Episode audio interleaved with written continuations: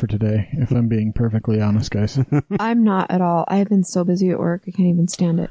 Um, this is the new Utah. Top- See, that's how unprepared I am. I can't even say the name of the show that we've been doing for 183 episodes.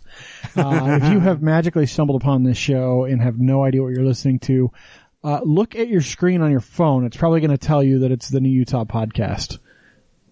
You could be listening on a computer, I guess, or maybe it's- your car, but it would still say it on any of them. Do I have Jess's mic turned off? I think you do. No, I, I don't. can hear I you. can hear you. I can't hear Is it your myself. headset? Maybe it's my headset. Uh oh. Um, Another headset going also, bad. I just found out today that we're on iHeartRadio. We're on a lot of things. Uh, we're on a lot of cool. things. Yeah, it's really cool.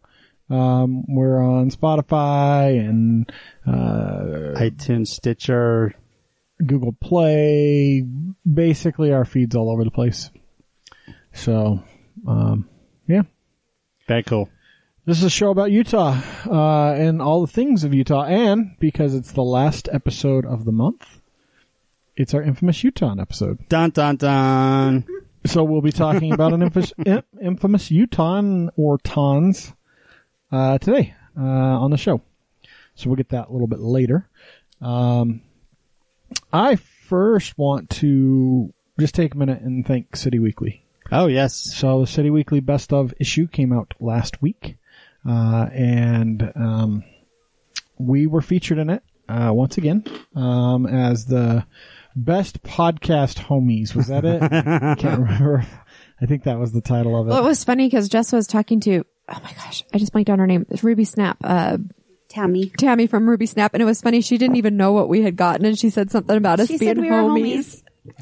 That's awesome. That's awesome. Uh, Bree and Jess got to go to the party. How was the party, ladies? You can't just This is shake your head. podcast. You It's a can't nod your head. Sorry. It was good. I didn't shake my head. Bree, Bree's like sitting back in her chair, away Shaking from her head. mic, Yeah, it just was like, good. Yep. Uh huh. it was really good. It was really fun. Jess said it was a lot better than last year because more space.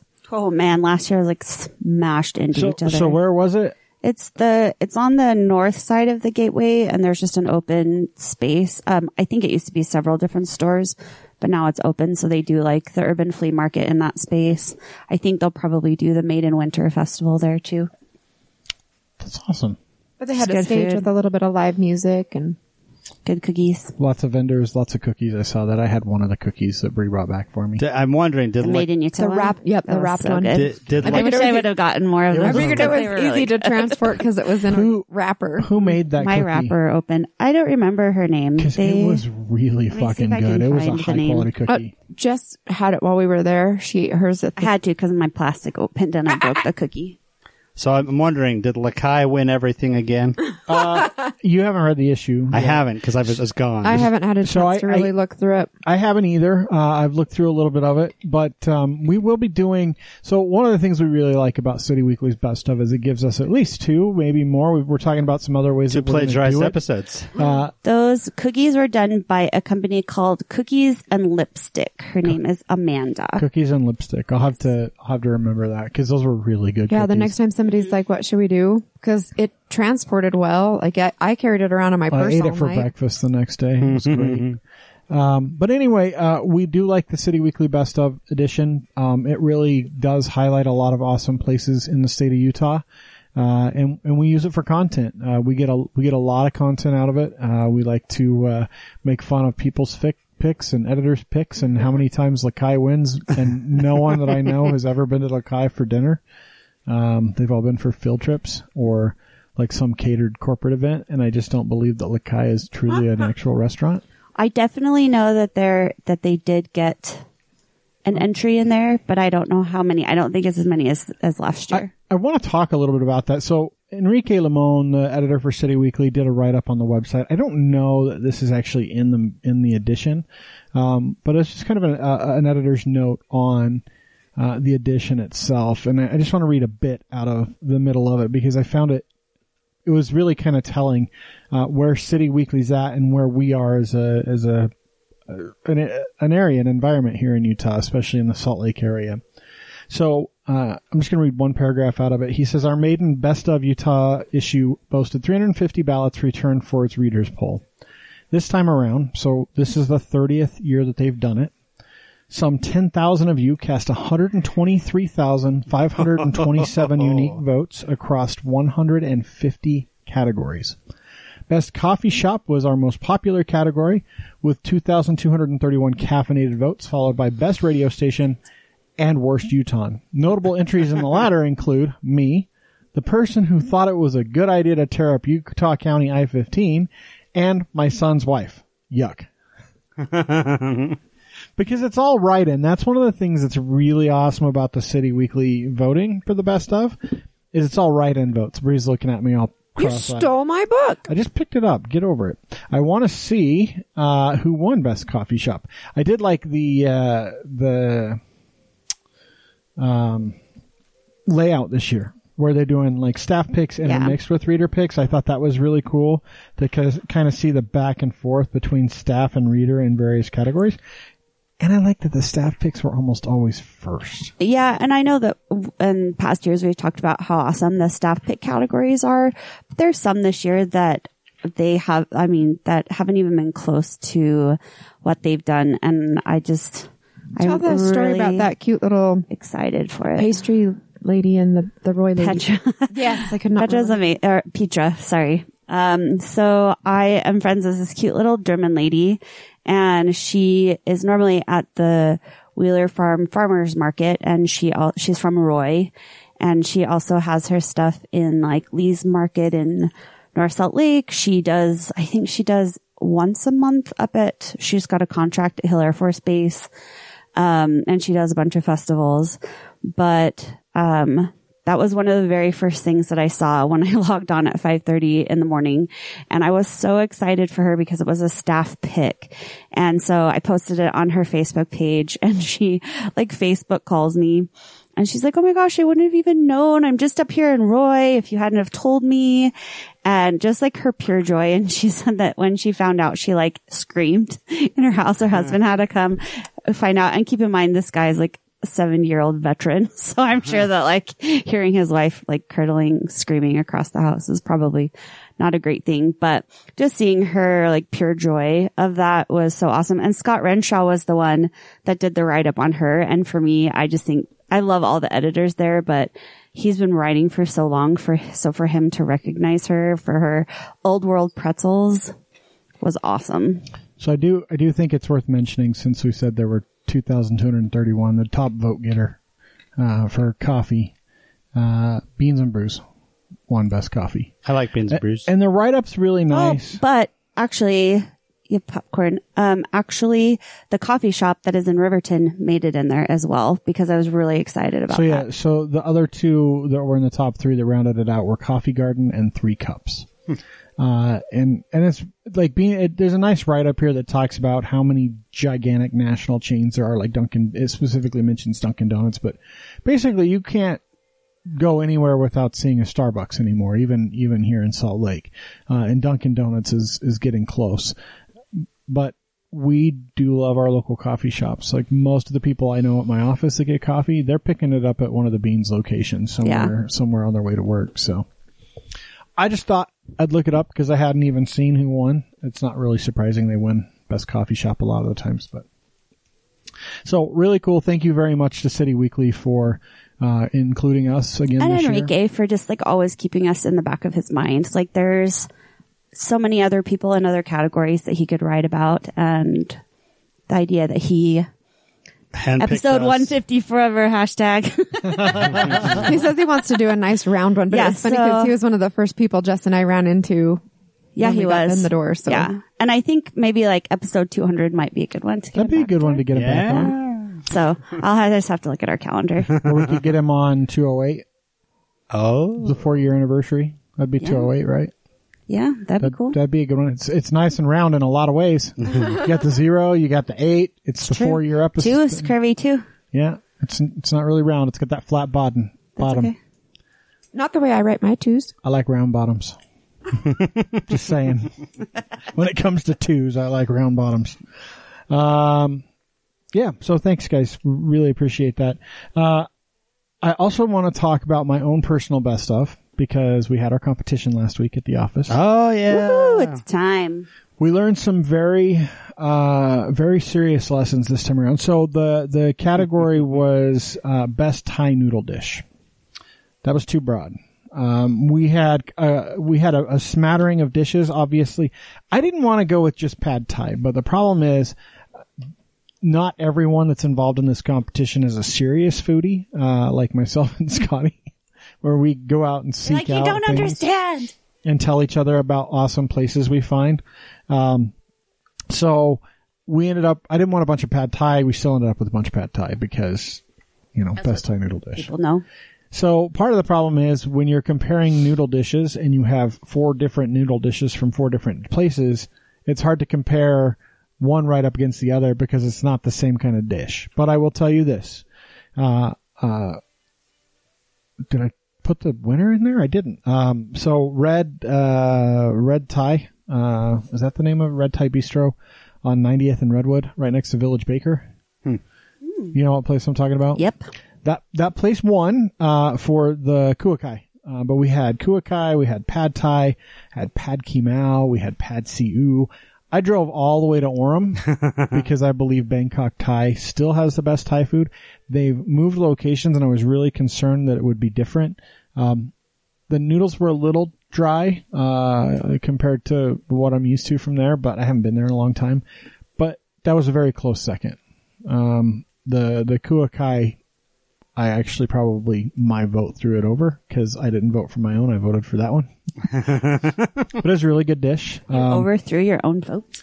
I did because I thought it was better. I got to be honest, right? Uh, so next month's competition in December uh, is the best cheap Chinese lunch special. Cheap Chinese lunch special. That's So we we we have narrowed down. It has to be sweet and sour chicken, so it's the same dish, which kind of sucks because there's other better dishes. I think I think that's a shitty dish, but you know people. But anyway, we're At least do sweet and sour pork. We're going to be comparing things like the fried rice that's included, what kind of value you get, along with the actual taste of all the food. Are you guys putting together spreadsheets? We do. so we put categories and everyone gets a vote in each category and we decide ahead of time if we're going to weight the categories because sometimes like, you know, best overall taste, one thing wins, but it loses in all the other categories. So how does it, how does it end up, how do, best overall taste should be worth something more than like what the best noodle is. So anyway, we learned some lessons. We're getting better as it, as we go. Are more people joining your group, or is it still? Uh, no by design. I think it's gotten a little more sophisticated since they invited Chris to join. Um, not really. Uh, I mean, the bread pudding was pretty sophisticated. Uh, so I'm just the cause of it now happening monthly. that's awesome. I'm awesome. like, no, no, no, we need to, we need to keep this going. Like I heard about the bread pudding story and I'm like, we need to continue with this, with this tradition. So, uh, continue on we will, uh, and I will let you guys know next month, uh, in December what that looks like. I'm excited.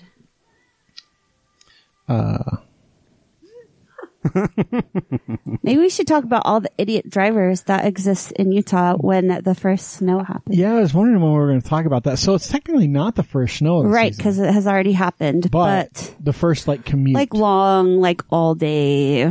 yeah. But you guys have tons of snow over here. Yeah, we had Pulled like, around the corner and I was like, whoa. yeah, we had like six inches ish, maybe. dust- I think it might even be eight. The wind Um, always blows ours way. Yeah, we always get a lot right here because we are kind of on the west bench of sorts. We're right on the hill there, so we do get uh, a lot more on average. Plus, we're a little bit closer to the lake, um, so I think we get some of that uh, off of the the Great Salt. Our Lake a street gets more snow than some of the rest of our neighborhood, though. Yeah. Um, anyway, uh, yeah, what the fuck, man? So it was fine yesterday morning. It was kind of starting to snow at like nine or 10 yesterday. So it missed the morning commute pretty much. But the afternoon commute, holy shit.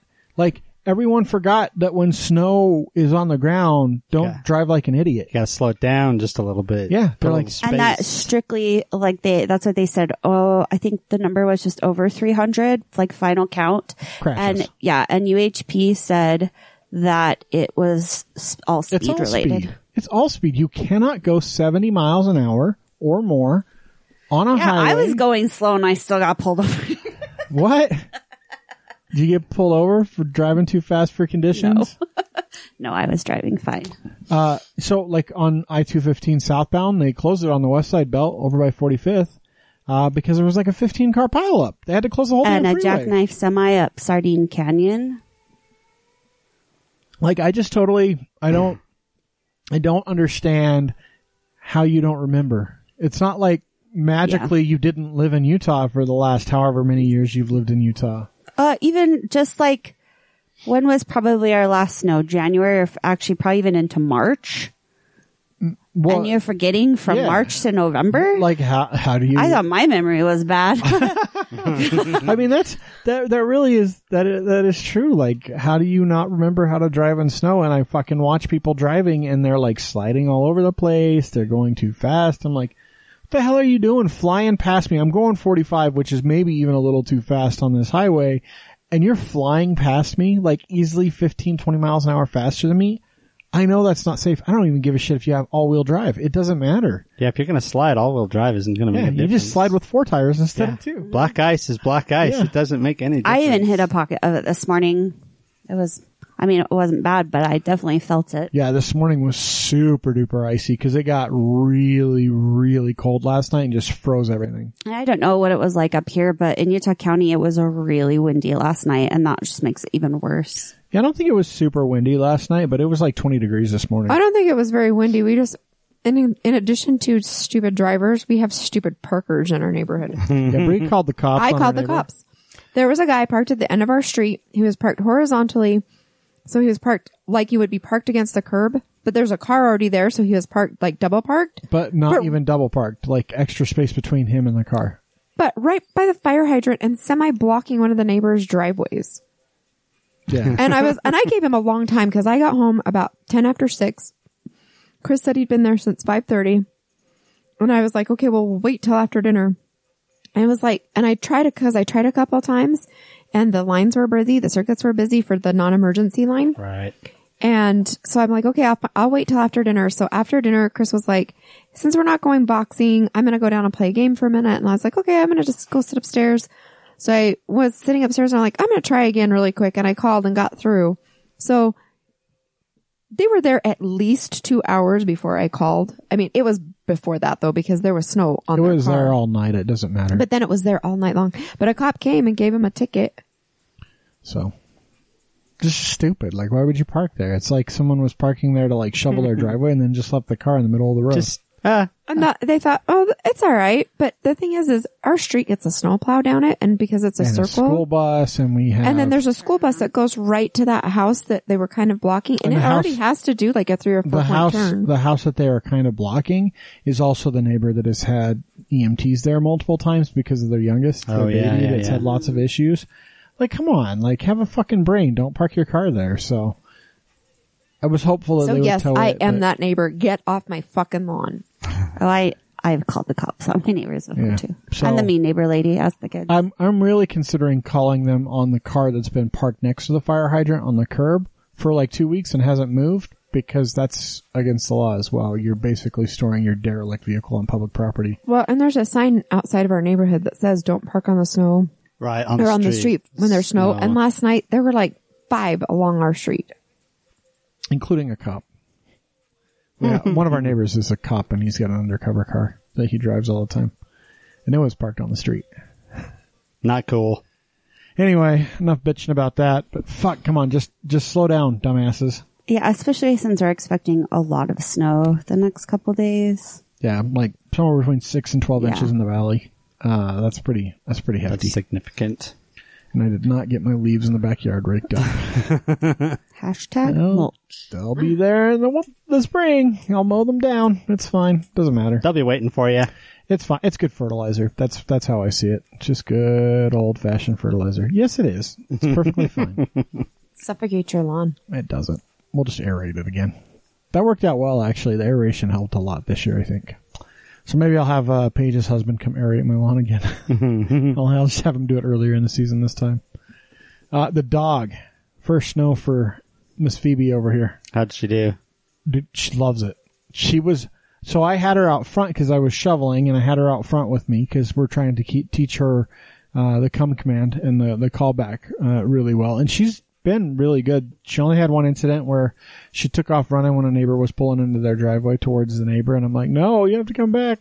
And and uh, it took her a minute before she started coming back, and I'm like, "Okay, you're done now. You can go play out back." But she was like running around in the snow. She was like jumping and like nose diving into the uh, snow embankments I was creating while I was shoveling. She loved it. Good. That's Absolutely awesome. loved it.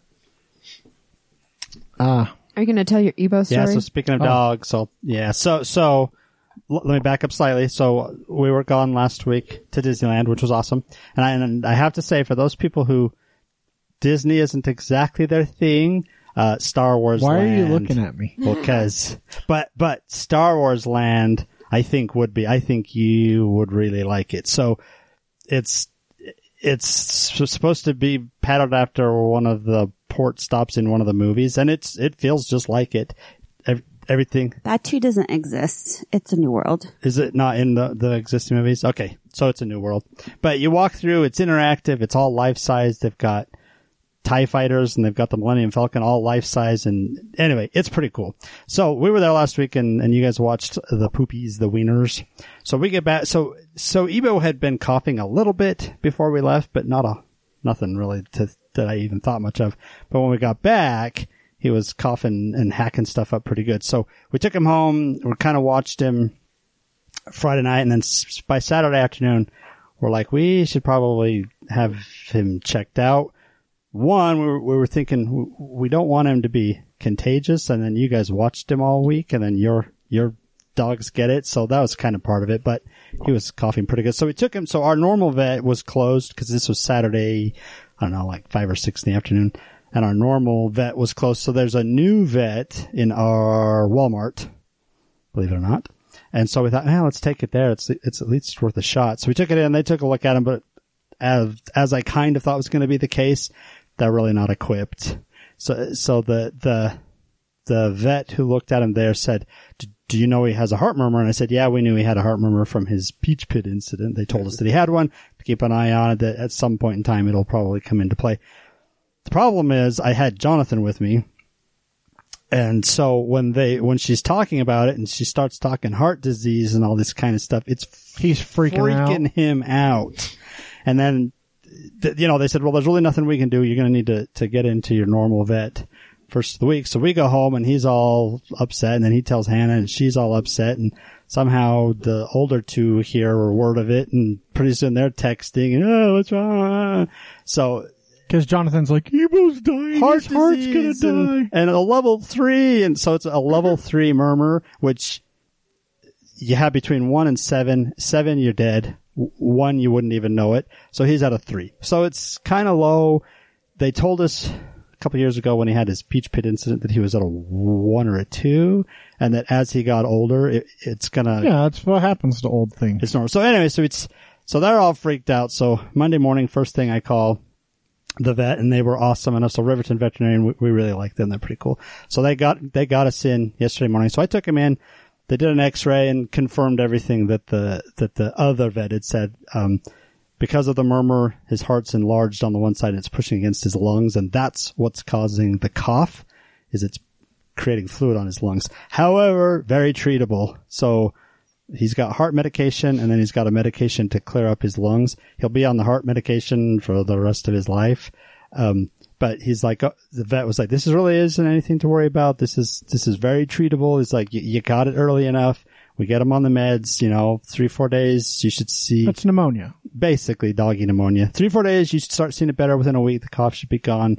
Um, the me- keep him on the medication. He's like most, most dogs, older dogs that have this, at least another two or three years on the meds. So you should be fine. So he's okay, but man, that made for kind of a, Well, I mean, your kids have been around for other dogs that died, but like when Aiko died, like that dog was like living death for four years. so before when she died, it was like, it was a relief. kind of and and it was so fast so we i can't remember we were out doing something and i want to say it was a sunday evening and we're out doing something and and the kids call, oh, the dog is dying. And we're like, okay, just calm down. Cause, you know, she's been dying forever.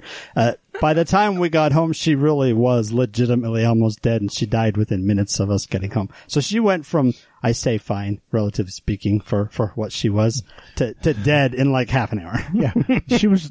She looked like she was going to die at any moment for For, for, like- several years. Three or four years.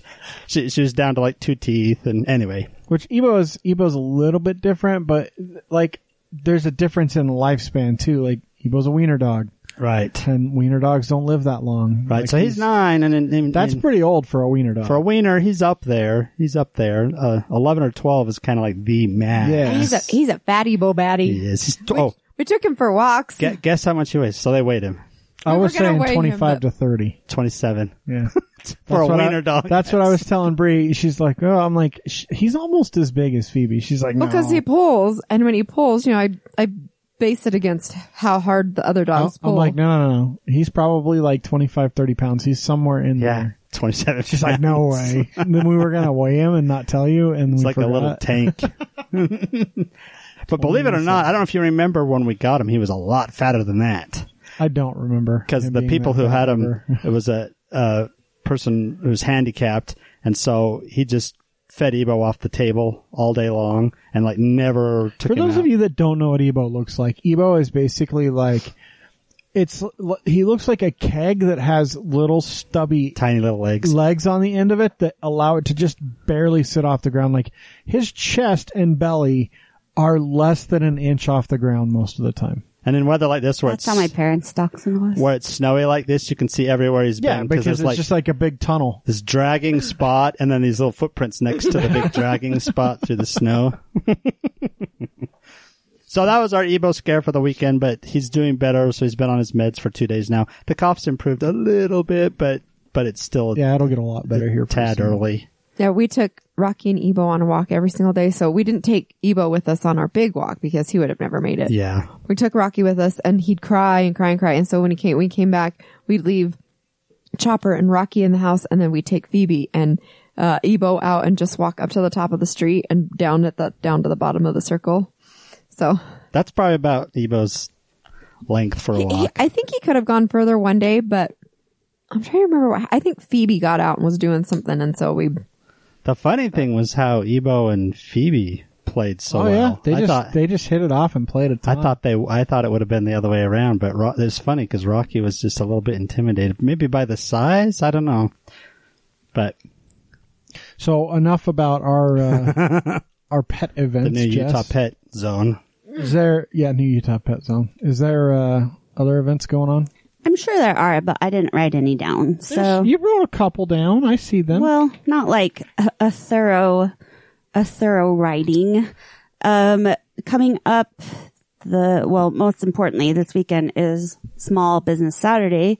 So, I'm sure that we'll talk about it the next few weeks. Just making sure that there's so many local businesses that you can support during the holiday season, whether it's for food or gifting. Um, the Yeah, if you- farmers market, If you're going to dinner for the holidays, don't go to Sizzler. go somewhere local. right? Chili's. Uh, no, Chili's yeah, Olive Garden. Um, so Salt Lake Farmers Market, and then starting the first weekend of December is the Made in Utah Festival. So there are plenty of opportunities, and over the next few weeks, we'll feature some of our favorites on Facebook and Instagram. Um, um, and watch Black Friday this weekend if you're listening to this uh, before Thanksgiving or on Thanksgiving. Um, a lot of local businesses do big sales for Black Friday too. It's not just the big box retailers. And and there's a little hint you're probably not going to be like fucking 1200 people deep in a local shop. Right. You're going to get better service and you're going to get a better product. So Yeah, exactly. Um, so the just going ahead a little bit because you'll want tickets to this. We talked about it last week. The 7th of December is the Front Row Film Roast Christmas Story at Brewvies, 9 p.m. So I love that one movie. Will be lots of fun. The Scut Farkus incident. Um, so there, I've never watched that story all the way through that movie. I've seen parts of it all over and This- lots, this multiple times, but I've never just sat down and watched it. Well, this is the year. this is the it's year. on 24 hours. TNT, TBS. Yeah, for like It's on. For our marathon. It's on on demand. I Oh, bet. on demand. You know what else is on 24 hours? Fucking Disney Plus shit. Remember you asked about that last week? I hadn't really invested. I, I still invested. have it. oh my god, it is amazing. And I'm not a Disney fan. It has all the old, like it has, not only has nost- a nostalgia one, but it has like a, can't remember the other category, but it has old, all the old movies, like Bedknobs and Broomsticks and all that kind of stuff. When we went to Southern Utah, I downloaded uh, the first episode of The Mandalorian for Bree to watch on the way back, and a stupid like young teen Disney movie, It was a zombie movie. yeah, Zombie High School. I think is oh what it yeah, was the called. zombie high. Yeah, Bree liked both of them. I know because I've got kids that age. That Yeah, I have a wife that likes those movies. My kids aren't that age anymore. They like them too. Yep, and mom loves them. how's the the Mandalorian? How's that? It's fantastic. Oh. If you like Star Wars, you probably will like it. If you're a blowhard, you you're just stupid. Don't watch things. I mean, there's people that that are bitching about it, and I'm like, it's fucking fantastic. It's great. It's it's everything you want in Star Wars, and it's an Yes, but those are the show. people that complain about everything in their Yeah, lives. so- So, why do you want to associate with them? I don't. I don't. I tell them to shut their mouths and let me enjoy what I enjoy, and go punch themselves in the face because they don't like anything. Okay, Jess. like sorry to derail you yet again. I'm not. So about a week ago, our good friends at Raclette Machine announced that they are going to do an all-you-can-eat cheese event at We Olive, and it is already sold out. So they have announced two more dates. January 10th and January 17th. Please go because this is their, they're actually going out of the country and this is their like going out of the country money. So Are they coming back? yes, they're coming This back. was just a vacation. yes, they will be taking all of February off. So You know, all you Um, can eat cheese. That's like a. Oh my gosh, I can't even like. I talked to them right on Saturday days. about this, and I was like, "That's because they they had they had on their menu. I don't know if they're doing it anymore, but like a steak and egg and cheese dish. It was so good. Not that they serve anything bad, but it was like extra good. And so we were just talking. I was like, guys, that is, so much cheese. If a normal portion's like five ounces of cheese, like it's a lot of cheese That's not. A but it's gonna be awesome because we all of you can buy drinks and and and other things there so it'll be a mm. good event so the 10th and the 17th and i'm sure both of those are going to sell out I love those ladies. um also something happened um over this last weekend there is um, a person in the LGBTQ plus community by the name of Princess Kennedy, who's I I don't want to say one of the oldest, but definitely um, a huge part of the community. And she was in a really really bad accident over the weekend. So I I thought it was a scooter accident, It was a scooter accident. like like a lime. Scooter. I'm not scooter? sure. I don't know if it was a Lime scooter or if it was a regular scooter. Um, they haven't said. Like a. Um, but basically like shattered her whole face and they She had to wait. car? No, she had a curb. Um, Just a and fluke thing. Huh. I have no idea. I don't want to speculate, but, um, anyways, completely shattered her face and they were waiting to, um, for brain fluid to stop dripping. Have you seen the pictures? Um, yeah, the pictures are are pretty bad. Um, but you gotta show like I'll show like a but show like a before picture of her um to get like a, an idea. Um, anyways, she has done so much for the Utah homeless community, for the youth community. Um, she has a salon that's in Library Square that she does hair haircuts for. That's she Princess makes Kennedy. she makes cancer wigs. Um, I, I can. can't. It's Just okay. stand up and look. Um. uh, anyways, so, um, today, which is Tuesday that we're recording this, um, she did go, she, good news is, is there is no brain damage. That's great.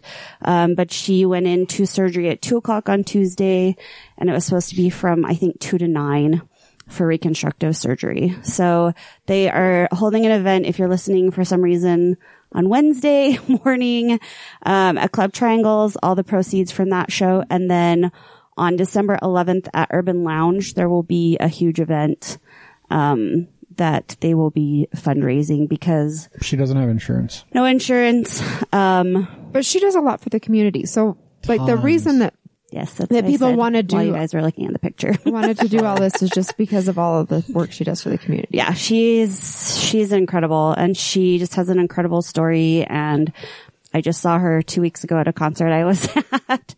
So um, hopefully everything went well with the surgery. And we'll post, I'll post links to the event. So, um, there are two, also two GoFundMe's that are going. So, uh, probably a long road, but hopefully, hopefully a, a good recovery. I think that's all the ones that I have. Sorry, you caught me like mid yawn. I'm No, it's okay. I'm I'm just looking at my notes to see if there was. Well, you noted that Clever Anything Octopus else? was moving and you, it says Oh, their location hasn't been announced. I actually know where it is. It's a really cool looking building. I'm not going to say since they haven't announced it, but their classes will run through the end of the year just at their old location. And they are still taking donations. Yes. Um, but they're actually starting to move this weekend. So it's really exciting. It's, it's a, it looks to be from the outside pictures that I've seen a really great space. Um, is it close to where they are, or is it? She can't say. Yeah, they haven't announced it yet, so Yeah. we probably I shouldn't say anything. She can tell you off air. It's all in about the same area. It's not like, Well, so it's not they're moving to no. Ogden or No, no, no. But I think it's going to be really, really good St. for them because they have. I mean, she talked about this when when we were interviewing her. They have big plans for classrooms and space for other artists to come and and be creative in this space. Um, so I think I think this is a really good thing, and I was really excited when I saw pictures of the space for them. and they also made it in City Weekly Best of. Woohoo! oh, they did. That's awesome. I'll have to email her. So, um, I want to talk. It's Thanksgiving, and I think we have to start by talking about Marie Callender's, which was closed and shuttered, and everyone's super excited. Dun, dun, dun. So Perkins, which is the company that owned Marie Callender's, actually folded. They filed Chapter 11 bankruptcy. we were speculating. But they were, ke- but uh, they were keeping the one open by the airport, the Perkins that's up there. Um, but they had closed all the others. Uh, they are reopening the 33rd South. Is it 33rd or 39th? 39th. Um, by the hospital, right? Yep. Uh, 39th South location of Marie Callender's. They are opening it up in time for the holidays, so you can go eat your stupid pies, or you could go to a local business and support it. like the store. Not saying that the Marie Callender's isn't local because it kind of is at this point, but you know, there's a reason it closed, and that's because they couldn't sustain themselves as a restaurant. You might have to go to Marie Callender's because it might be too late to get pies. Well, if you're trying to get pies for Thanksgiving, you're fucking stupid because you waited until you're listening to this, which at the very earliest is a Wednesday before Thanksgiving. before. yeah, I ordered my dessert last week. You can go to Costco. I got a Costco pumpkin pie from work. The five that pound was our. cheesecake. I'm not gonna lie though. I like Costco's pumpkin pies. I don't think they're that pumpkin good. cheesecake is good. I had a piece You ever last had night. my pumpkin pie? That's why you like Costco's. yeah, I had. So I had a piece if I've had last yours. I night. make a good pumpkin pie Bree's like. I'm, I'm not making any. this year I'm pumpkin pie making now." pumpkin coffee cake instead of pumpkin pie. Mm, I bet that's good. My Sounds mom good. is making gonna be pumpkin awesome. empanadas. Yep.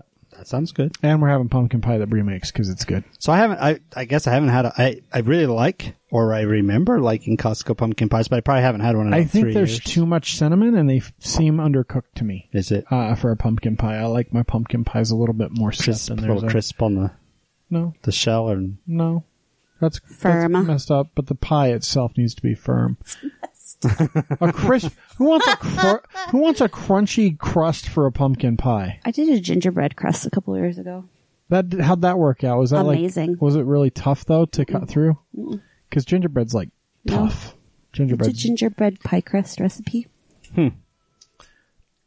so you're not that's making pies skills, this yo. year, Brie? no, or she's just not making pumpkin? pies. I make. She's making my favorite pie. I'm gonna try my hand at a banana cream or banana. Sorry, coconut cream meringue pie.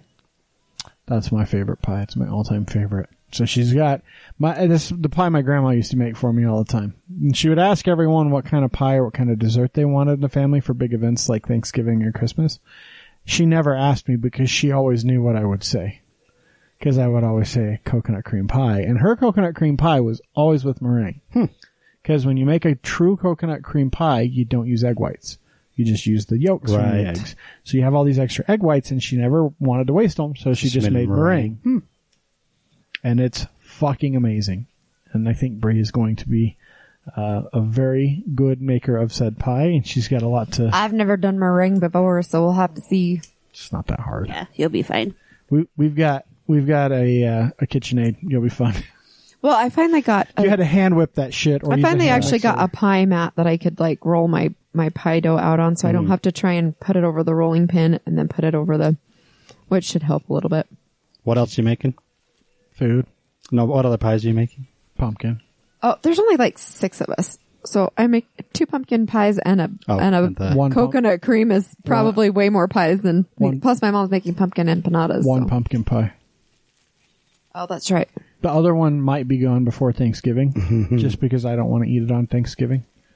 And I'll probably have another slice tonight. I usually make two, but with as few people as we're having, because Cassie won't. Cassie's not coming home, so it's Sean, my mom, Dawn, me, and Chris. But I, I don't. Are you guys excited about Marie Callender's coming back though? I'm. I think there are people that are excited, and I'm excited for them. I haven't had a Marie Callender's pie in like ten years. So and I worked there once. That so is the most it's a little PC nostalgic, fucking answer I've ever heard come out of someone. but I am. So I'm so excited Like, for the people that are getting a job. so like three years ago, three I or four years there. ago. So it would have been about five years ago. Six years ago. Everybody Se- brought pies. Seven years ago. So my my parents, I guess it was nine years ago. everybody brought pies, and, and when I mean everybody, when all of us are there, there's like thirty of us. Like everybody brought, but we had so many pies. So the following year, everybody thought, oh, the other people will bring pies. Nobody brought a pie. So we had one year with not a single pie for things. so Do you guys not coordinate? no, they're like my office and potlucks. Everyone Okay. brings something and 15 seven Even layer our dips. even our friend group, like we like Fact. we get it going and we coordinate. we have a sign up list at work when we do potlucks. the best is when someone brings like a thing of cookies from Harmon's, but it's not like the big thing of little cookies. It's like the thing of four big pumpkin chocolate chip cookies. Like, yeah, I'll cut them into quarters. what the Thanks fuck for are bringing you, four What are you? What are you fucking contributing here, dude? Just take that shit to your desk. You guys remember Maya's potluck Thanksgiving dinner a couple of years ago? the As peanut well, we were sandwich. podcasting, and she brought the peanut butter and jelly sandwich and cut it into fours and set it out on the table. That takes some guts. That's awesome. That is that is ballsy for sure. um, but uh, another another local eatery that is being saved is uh, the Cotton Bottom. Yay! Bar X has bought it. Uh, they're planning to do some remodeling. but they're going to keep it the same.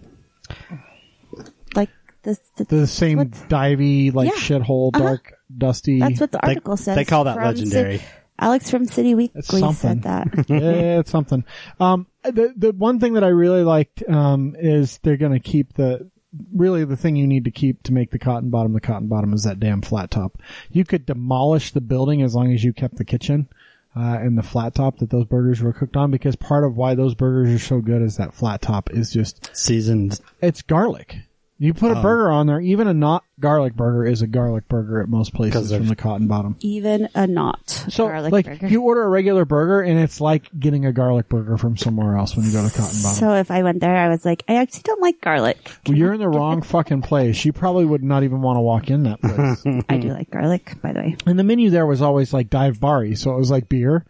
You could get a burger and a bag of chips. So Bar X now owns Bar X, Bar Deluxe, Park City Eating Establishment, and now the Cotton Bottom. So that's cool. Yeah. all good. local. All local.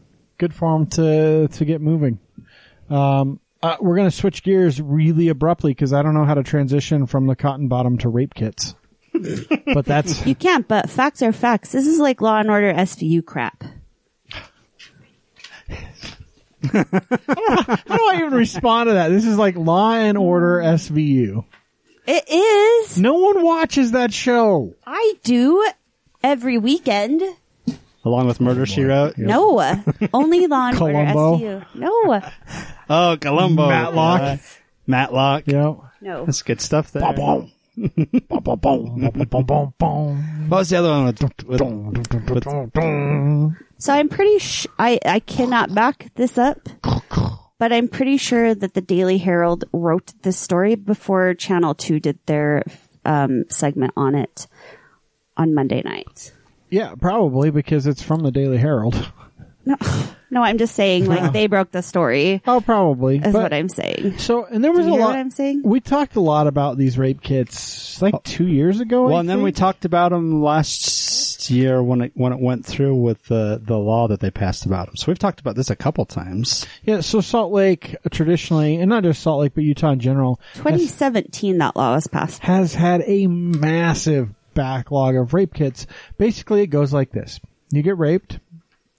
You are brave enough to report it and go to the hospital or just go to the doctor because you've been raped and they run a rape kit on you. So you're, you're, you have been brave enough to confide in someone that you have been sexually assaulted. That is massive to begin with. So they process a rape kit basically they do a bunch of scrapings of your fingernails and and your lady parts and uh, pictures and things like that and put it all together in a kit. A lot of DNA evidence, a lot of a lot of potential forensic evidence to help in the case later down the line. Doesn't mean you're filing charges, doesn't even mean you've notified the police. Once you go through the process of filing charges or notifying the police and they start investigating, they can then process these rape kits in theory. Now they don't. They just sit there. And there was a massive backlog, and so we passed a law in 2017 uh, to help fund the processing of those. And to push it along. But this is fucking insane. Between July 2018 and June 2019, so a full year, 33 first priority cases were completed. And it, it's saying right now, so if, if that, that's first priority, if your third priority, which I'm not quite sure how they rate the priority. And of the but and of those first priority, only eight of those 33 were done within the time frame goal, which is 30 days. Why does it How take that it long so to process a rape kit? it says that if your third priority right now, the average wait time is 767 days. Especially with the new technology years, well, that two and a like the Utah Cold Case Coalition is using, the new um, rapid DNA testing. Like if there's funding for it, there's no reason that they shouldn't be using it for So this. what that means is you go two and a half years before they're going to be ready to prosecute the offender that raped you.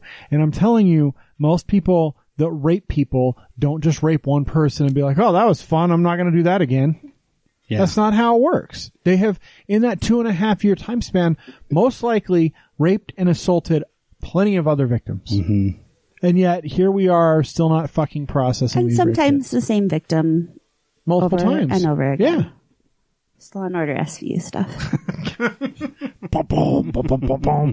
Can you insert that? No. I'm not Come doing it. I'm not doing it. I don't want to look it up because then I have to listen to some Law and Order stuff, and that show is not good, Jess.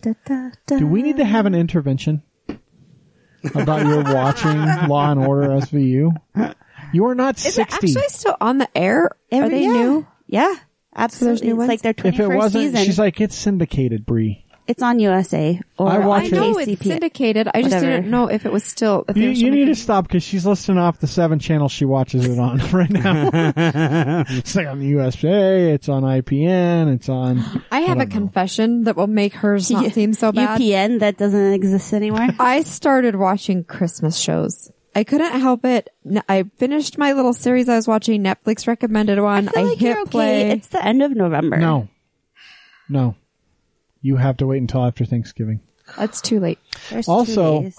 Carrie was talking about a Hallmark Christmas movie drinking game today on the radio. I know Gina. I think Gina posted the, I the think rules. was- yeah. What? Yeah. What are the rules? on Basically, that you then? die because So you It's drink. like all of the different times you take a shot. Like so you take a shot anytime, or you take a drink anytime uh, someone comes on screen, or someone is introduced that has a Christ- comes on. that so, someone is introduced that has a Christmas name like, Like Nick, Noel, or Chris. or somebody comes back Chris. to town that's moved away. Yeah, like they're like- just like The Oh. cheesy shit that's in every fucking Somebody's Hallmark hard on their Christmas luck. So they did some sort of a study that Hallmark Channel, those those Christmas stories and the Hallmark Channel movies, they evoke some of the same actual real responses from people really being with their families and stuff.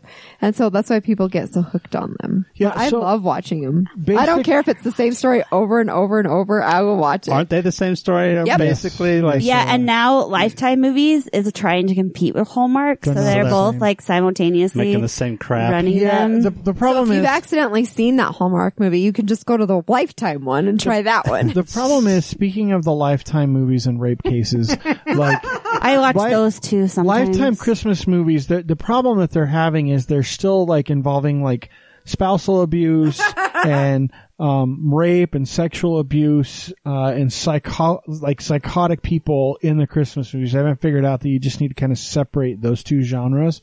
So it's it's really weird. Like you got like a, a dude playing Santa Claus that's raping a lady, and and she has a baby, and it's about her raising that baby and This not is being not on fearful Hallmark. This is on Lifetime. No, that's what I'm saying. This is that's why it's not a I'm Hallmark clarifying. movie. Yeah. if anyone was confused, No. Lifetime is the rapey show movie place. raped for Christmas. I want to put that in the show notes so bad, but I don't think it's appropriate. don't. Because out of context, that's really bad. I mean, it's bad enough in context.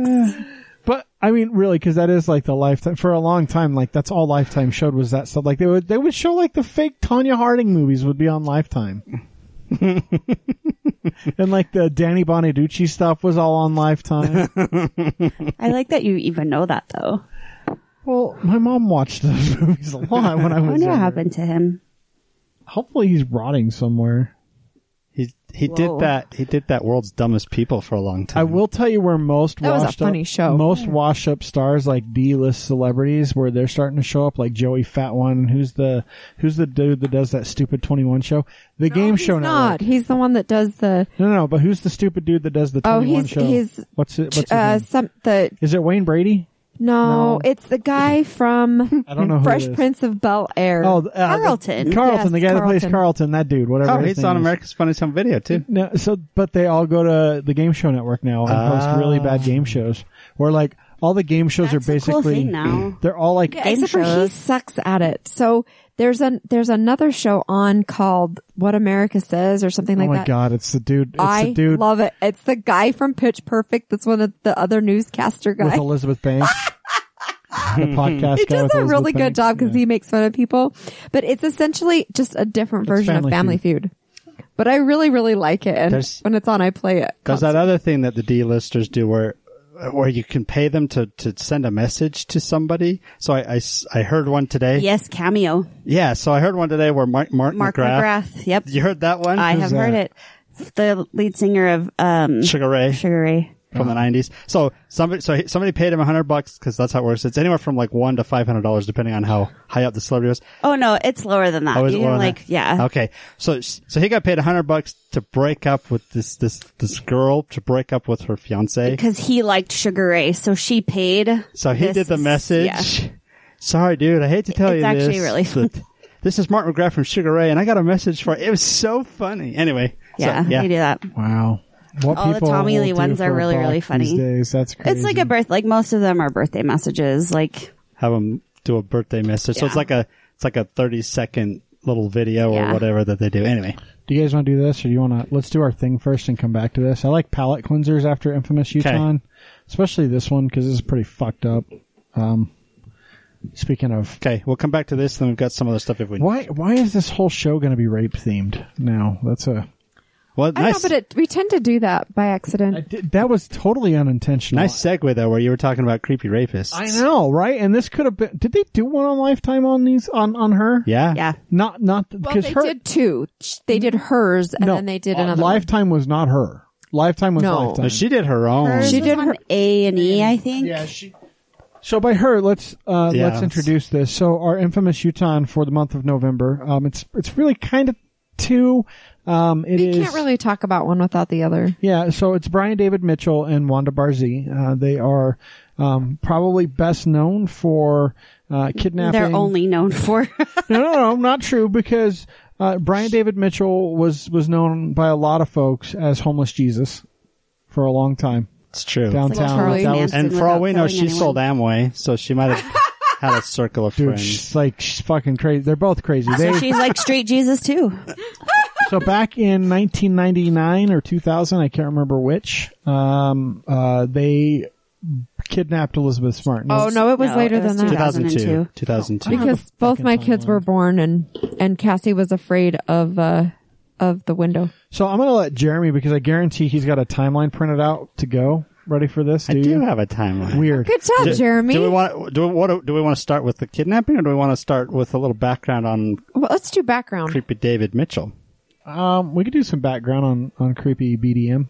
Okay, so creepy David Mitchell It's it's Brian. Brian. or Brian Brian David Mitchell. Yeah, sorry, BDM. sorry, Bar- Brian David Mitchell. BDM. So he's born October eighteenth, nineteen fifty three, in Salt Lake City. Uh, the third of six children born to Mormon parents. Oh, here we go again. The Mormon families. and they are pretty strict LDS, which that may or may not mean anything. However, uh, he's from outsiders looking in, neighbors and friends, they think that they're a relatively normal family. Except for he was raised on whole wheat bread and steamed vegetables. Which There's nothing wrong with whole wheat bread. Or If that's steamed all you're raised on. Yeah, steamed vegetables gross, but whole wheat bread is yummy. What? There's nothing wrong with those two things. If that's all you eat for every meal.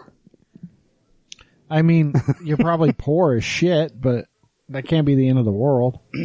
obviously. I'll tell you some of the shit I ate, and then you'll think Well, that they're was odd but heaven. decent family, so. So that's what people say. But when, when they get to know more about them, uh, when Brian is eight, uh, his parents attempted to teach him about sex by showing him sexually explicit pictures in a medical journal and other sexual oriented books. How are sexually explicit video pictures in a medical journal? So hold on, are you? I really saying, think that those that's an oxymoron. Are you saying when I set the daughters down and watched Pornhub with them? That m- might not have been the best. Was that? my kids already knew about sex before I even met you? It's true. But then once I met them, I was like, okay, I need you to know this isn't really how things happen, but this thing goes But in that could. thing. Make sure you wear a condom. I know they don't wear those in a lot of these videos, but so that was girls, not. they can't I actually wear the shouldn't condom. have. I shouldn't have Probably should not have done that. done. Should have done a different thing. Okay. So then also to teach their, their children, I, I, I- I still want to address this really quick. Oh. I don't think you can have a sexually explicit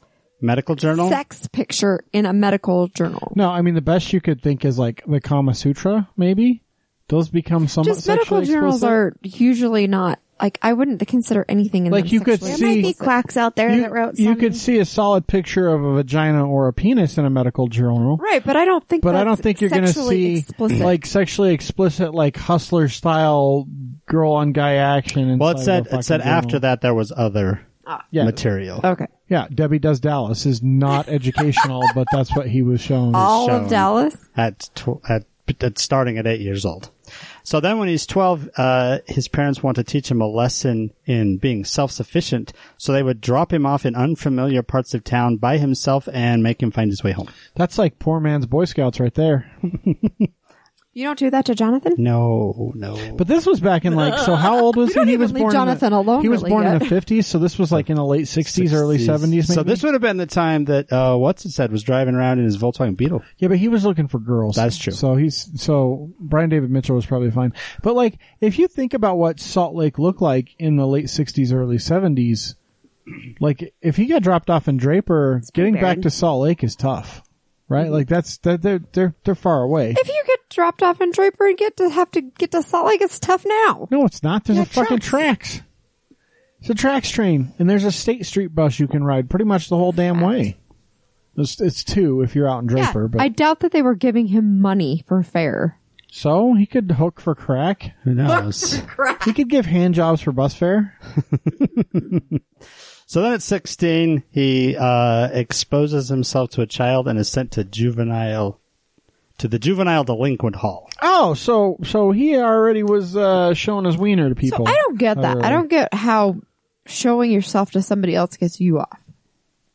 Uh, Weird. he didn't get off. He got sentenced to juvie. Ha ha. But I don't, I don't understand people who are like walk around like, what do they get out of it? I showed you my junk. I mean, like I don't understand Harvey Weinstein. Like, look at me jack off into this plant. You better watch. or what's his face, the comedian that Louis But C.K. at least he Yeah. was like doing something to himself to like, like people who just show themselves, like, I what's don't in know. it? I Like the don't get it. like flashers. Yeah, Yeah, but he could have been exposing himself and doing that. At Yeah. the same True. time. Because keep in mind, like usually when people get convicted of stuff, it's lesser than what they were actually doing because they're usually True. pleading guilty to a Right. lesser offense. Okay, sorry. That's Now, like when, now you know how Jess feels. when people plead to committing because conspiracy. I Like, keep interrupting you. Oh. conspiracy Like, to com- like when people plead guilty to conspiracy to commit armed robbery, they fucking committed armed robbery. The conspiracy charge is just a lesser version that they can cop to. A lesser virgin. Yeah. Go on, please, Mr. going. Gates. So Keep then, going, Mr. Timeline. uh, so then shortly Timeline. after that, his mother decides that things just aren't working out. So they send him to live with his grandmother. It's just not working out. I mean, we showed you the pictures and then you were showing little kids your picture in person and and this just isn't working out for us. So they send him to live with his grandma. Uh, he soon after that drops out of school, begins using drugs and alcohol.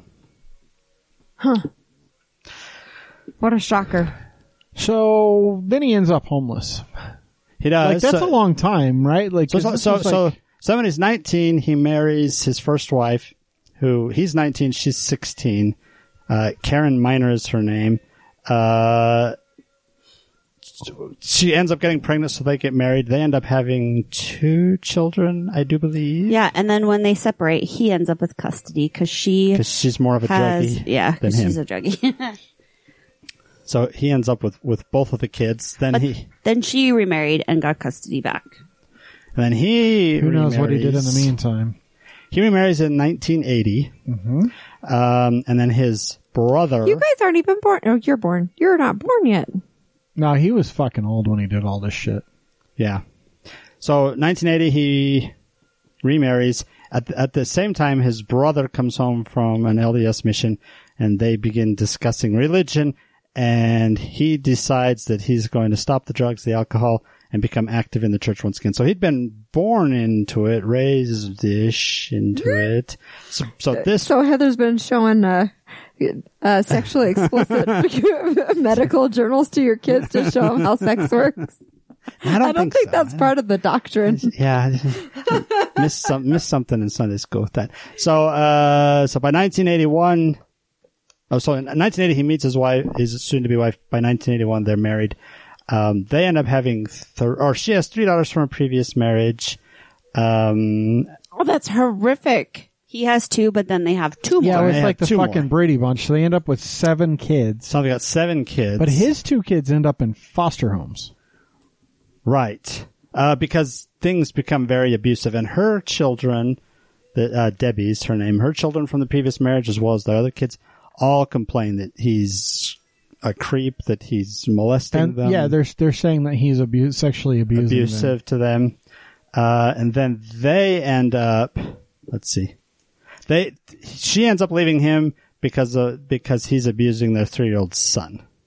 And then after the fact, one of the, one of her daughters comes back and, and reports the same thing. And then Debbie, his wife, reports more abuse that her daughter claimed that Mitchell did for 4 Mm-hmm. years.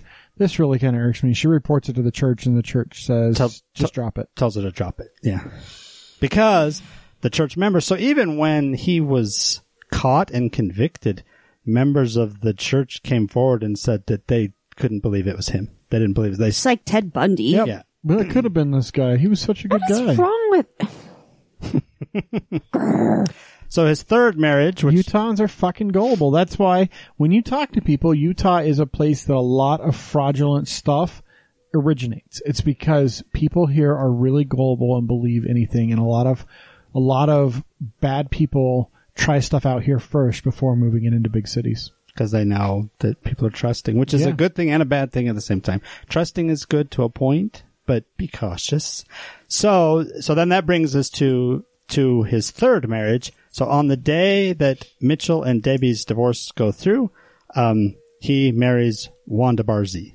So in enters Who Wanda Barzee. also has six children. Yep, 40 year old divorcee with six children. That's 13 kids, right? Is that what we're up to? So he has so he has two of his own.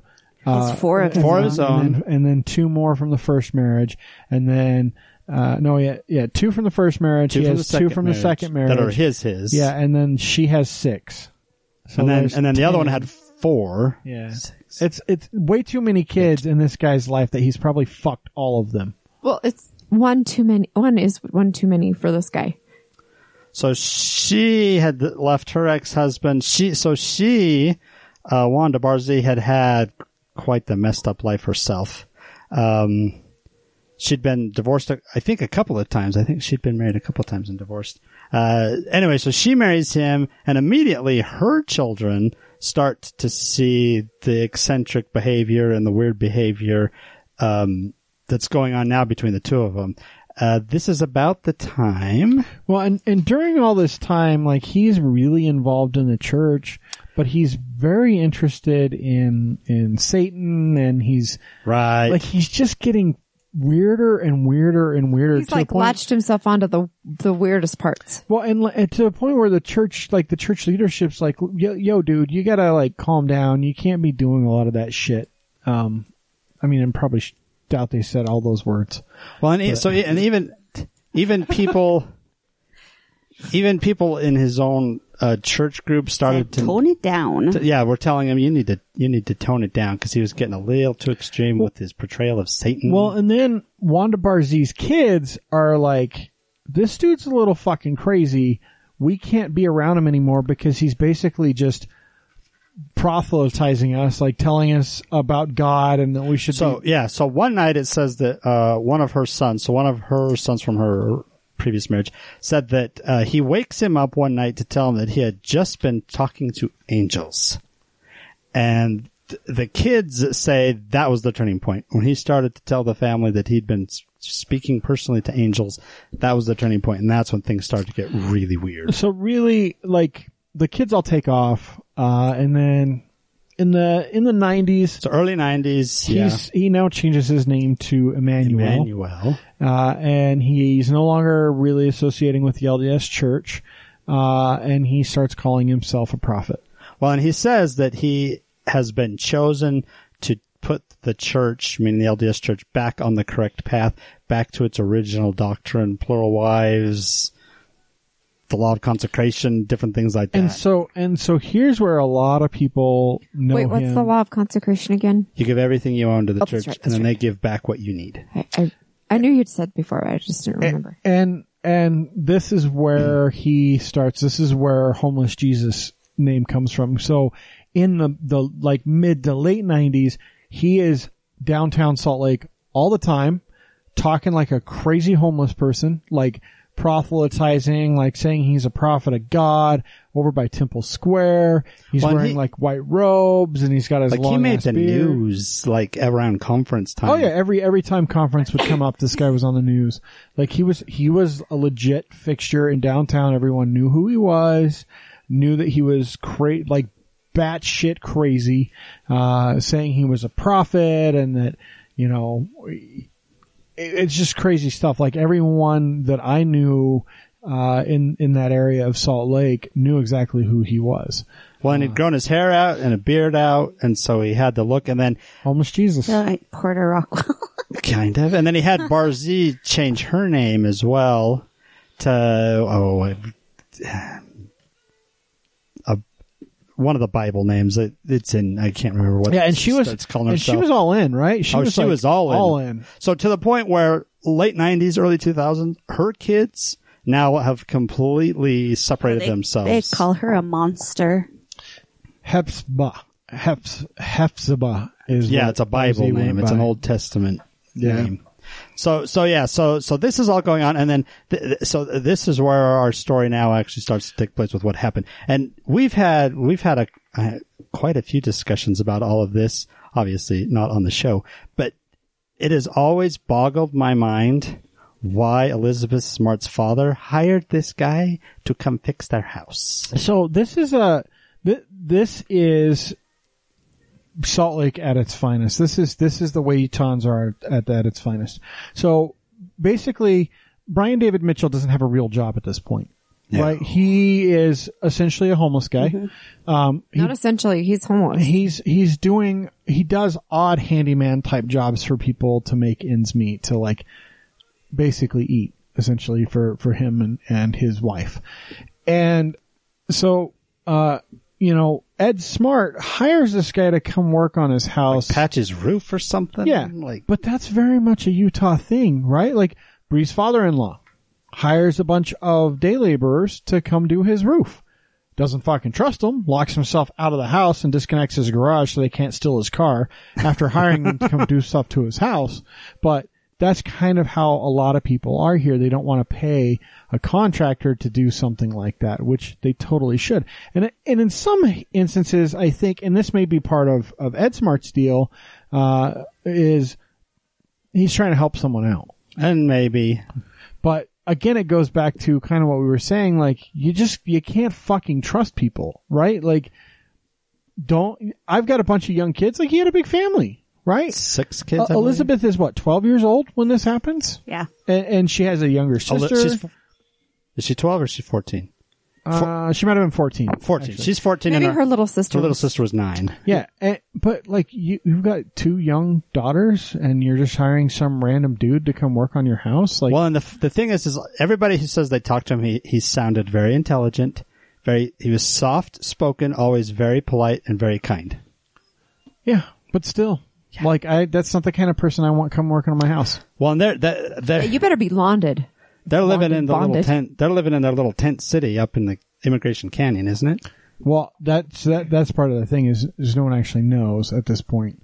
Um, so anyway, so on the night of June fifth, June fifth, two thousand two. um, really was it that night or was it the night of June fourth in the morning? I think it was. Uh, it the says night. early on June fifth, Yeah, so, so- late the night before. So basically, uh, on June 4th, uh, the family goes out. Um, Elizabeth gets some award thing. She plays her harp because they play the harp because why the fuck not? That's weird. Um, but, uh, that night, um, Elizabeth is, is abducted. Now we don't know exactly what happened because the way it hits the news, uh, is in the morning, they're woken up, she's gone, it doesn't look like this is and this is around the same time of the like the Lorena Bobbitt stuff. Was not Lorena Bobbitt? What's the girl's name from Denver? Um, fuck, what's her name? Sean Benet. JonBenét. Oh, yeah, Ramsey. yeah, yeah. she, Benet she was a little bit later, but it's around. Lorena that- Bobbitt. yeah, Lorena Bobbitt cut off a dick. I'm sorry, um, but JonBenét Ramsey. So it's it's roughly in that same time frame. But a lot of people are starting No, to that was in the 90s. yeah, but people are questioning because they actually the Smarts had met with the Ramseys at some point, I think. But a lot of people are questioning like, well, what really happened? Because it doesn't look like there's any forced entry. And right, they're not sure if she ran she's away. just gone. Did she run away? Like what actually happened? And and they can't find her. And there's huge search parties. I remember. I remember happened, that. I remember searching because I I had friends that knew her family and were like trying to help find her because they were in the Federal Heights neighborhood, right, which is right up by the U, which is where I was. Uh, I, I had spent some time around then. Uh, I had lived up there for a little while, and and you know I had I had some friends that that knew her and her family, uh, and thought maybe she had actually just run away, that she was a little little rebellious and maybe she had just run away because you know 14 years old. Um, so no one really knew, but it was being taken serious, right? Um, and uh, a lot of money got offered up real fast, like a quarter of a million dollars uh, within a day of this happening. Um, and then the so there's there's a lot of stuff out on this because this is a really big famous case, uh, and there's a lot to read. Um, and I would tell you if you're interested, Well, we've in, discussed it before a little bit. yeah, if you're interested in hearing like the best telling of the story, you need to you need to watch the biography piece that A and E did with Elizabeth Smart. Mhm, 'cause She it's- it's- she helped yeah, direct it. story. She wrote it. She had a, a, a final say on most of the cuts.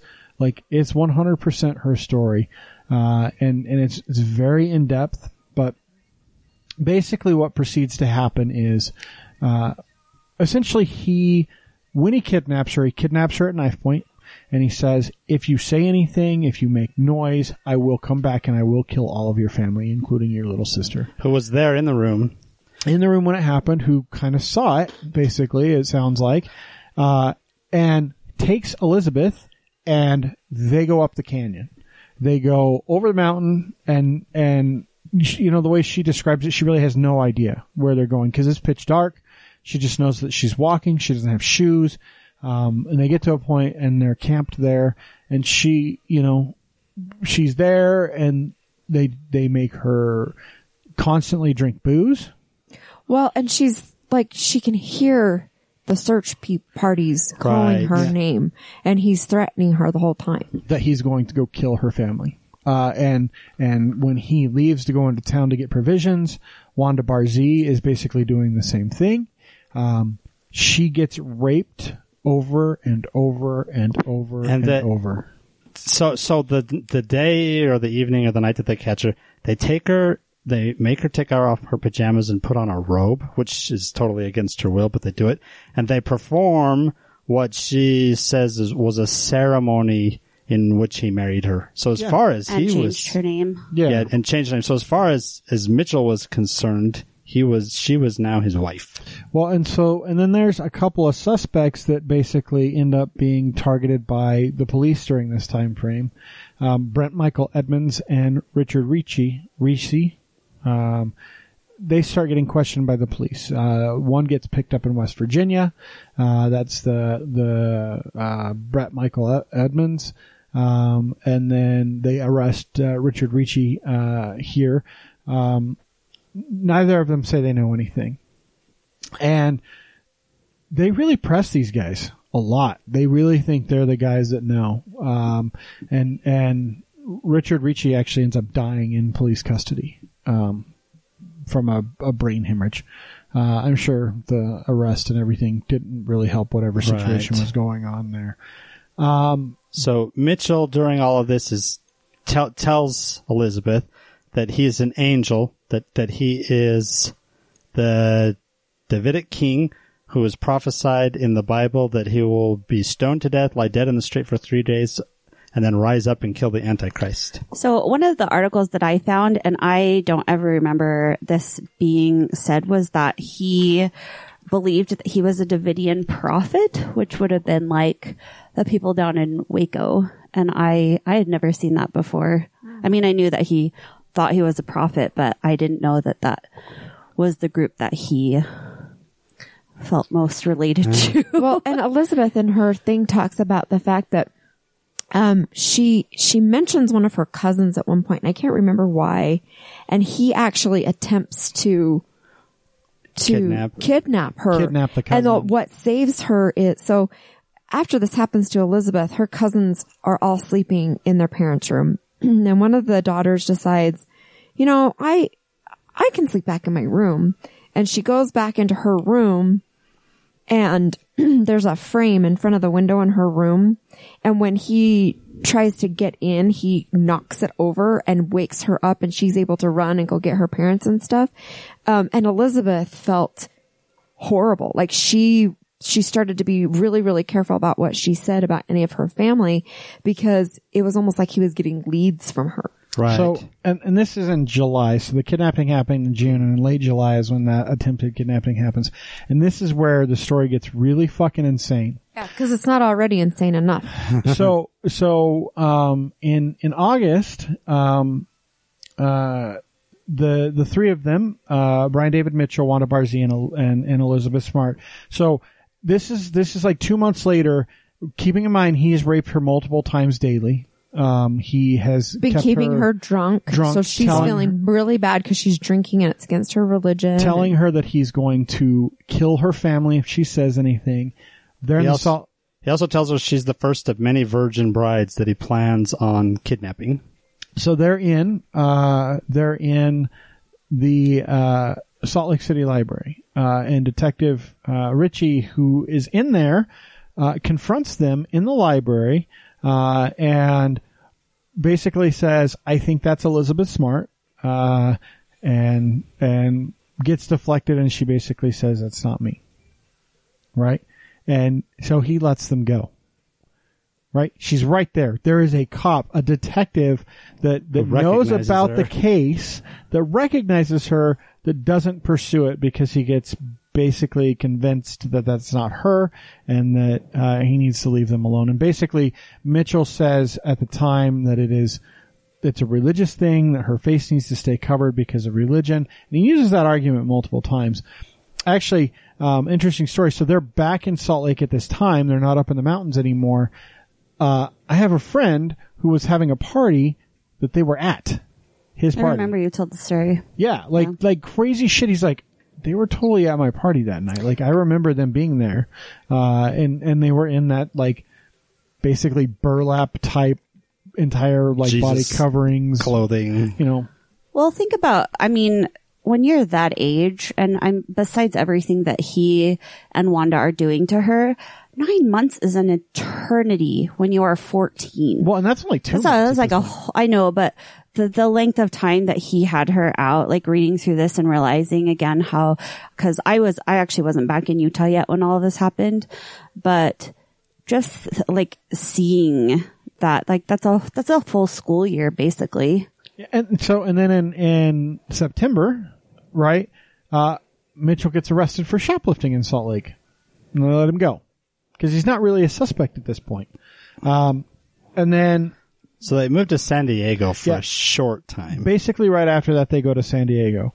Um, they, while they're in San Diego, um, and they're, they're there for like four or five months, uh, basically the warm months So, because yeah, they can't- they can't live in the mountains in, in the, in Yeah. the winter. Uh, so they're down in San Diego and during this time, Elizabeth's sister, Mary Catherine, now starts to speak up and says, I was there. I remember the guy. It was Emmanuel. It Um, was the yeah the guy you hired to help fix the house. so they do a sketch. They recognize who it is. Um, he gets arrested in February in California for breaking into a church. He's not recognized that day as being who he is, but three days, and he's let go. Three days later, he appears on America's Most Wanted. The case goes to America's Most Wanted. This is this is six months after the kidnapping, essentially, uh, almost to the day. He goes up on America's Most Wanted, um, and his family. So all the people that we talked about that he's basically pissed off along his his way, all his kids, his ex wives, their kids, they step forward and go, "We know who that is. That's Brian David Mitchell. He goes by Emmanuel." Um, and, and let them know. And so then new, more recent photographs of him start popping up in late February or mid February. So I don't, I don't want to judge, but why did her sister wait so long? She was traumatized. Probably scared. You're a nine year old little girl and you watch a guy say that he's going to kill you if she doesn't comply and he takes her and then you hear a little bit later, like a month later, your cousin is almost taken. You don't talk. Yeah. It's the same thing with Elizabeth Smart. Why didn't she speak up when she could hear people? Well, no, I get why she's like, there was immediate threat and stuff there. I, I, When you're nine, when I was nine, I trusted my parents so freaking much. I told them everything Yeah, all the time. but if so you I don't- can't fathom. if you don't feel safe in your own bedroom, she was taken out of the same bedroom they were both in. Like that, that destroys whatever kind of feeling of safety. even you if have in even your if home. you love it, your parents and you respect your parents, if your sibling is stolen right out of the room next to you, you no longer feel safe. and to be fair, Maybe it's just because I didn't have siblings. Like maybe there's like a, a relationship thing there Maybe. that I didn't have that. Cause I know that he threatened, you know, don't say anything cause I'll come back for you. At, at least those are some of the, the things that we've heard. Like, I'll hurt her, I'll hurt you, I'll hurt your family. Like, it was always just me and my parents. And so I just trusted them so fully. Maybe that's why I have Maybe. such a hard time understanding. it could be, it could be, and you got to keep in mind, you trust fully your parents. You're an only child. She had four siblings. She was not the only attention, and and during this time, where's her parents' attention? It's not on her. It's it's on the press, the media, the police, because they're also investigating them for wrongful like doings, right? Like that's just part of the investigation, which really sucks. And and in the public eye, he got lambasted for a little while. oh yeah, I remember that. Yeah, like like really bad. Uh, and so that's that's a tough time for the family to try and like figure it out. They've lost a child. They have no idea where she's at. Um, they don't know if she's alive or dead. Um, so in March of 20, 2003, um, almost uh, a year later, like nine months later, uh, the three of them return uh, to Utah. Uh, and on March 12th, um, she is recognized, Elizabeth Smart, gets recognized in Sandy, basically at, at right outside of Southtown Mall. She gets recognized by a police officer uh, who has to confirm with her multiple times, uh, and basically ends up putting her in the back of the cop car and and making sure she's safe before Elizabeth will really say yes, it's I'm Elizabeth Smart. Uh, and at that point, they're able to make the arrest uh, and and charge Mitchell and Barzee both with kidnapping, assault, sexual assault, burglary, like a whole bunch of, of stuff. Um, I don't know how that kid is, how amazing she is today. She is one hell of an amazing person uh, Well, as an it's- adult. It's one of those where, where we've talked about with other cases before. Horrible things can happen to certain people, and they still somehow, some way, turn out to be great people. Some people have horrible parents, horrible childhoods, and still turn out to be amazing people. But some and some people have great childhoods and turn out to be crappy. horrible So people. So yeah, I don't know. it's just not an excuse, people. So, so the court case that ensues. So, I mean, this is First still. of all, he's found competent. He is a narcissist, and I can't remember the other thing. Multiple, He was died. what they say, multiple personalities, schizophrenia. but Well- not incompetent. on in in July of 2005 he's declared mentally incompetent that he can't stand trial because what happens every time that he goes into a courtroom is he starts singing and he becomes Yes. so disruptive they cannot hold court uh, and in December this is he's very Charles Manson. it's really fucking crazy, right? So he can't, he's, he's not able to stand trial for a long time, right? Um, they, they kind of keep going with this. So again, he's arrested in 2003. In 2009, uh, Elizabeth Smart is testifying against him in court and who he is and what he is. And we get our first ruling and Wanda Barzee gets sentenced to 15 years in prison, uh, in 2009 for her role in the kidnapping. Sorry, the um, psychiatrist testified that he had personality disorder, not a mental illness. Yeah, he knew what he was doing. Uh, and so that's when, then after Wanda Barzee is sentenced to prison, uh, then he is found competent to stand trial in 2010. So seven years pass from when she's recovered before he is able to actually stand trial. Um, he's convicted very quickly after that. I mean, nine months or so later. Um, but, uh, he's convicted of the abduction. He's sentenced to two life sentence in federal prison.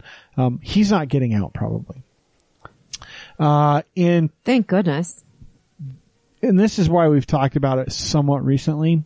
So on September 19th of 2018, last year, just about a year ago, uh, Wanda Barzee, who at that point had served a full 15 years, because remember, they were arrested in 2003. She didn't actually get sentenced to the 15 years until 2009, so she had already served six years behind bars. It's crazy that it's always already been a year that she has been out.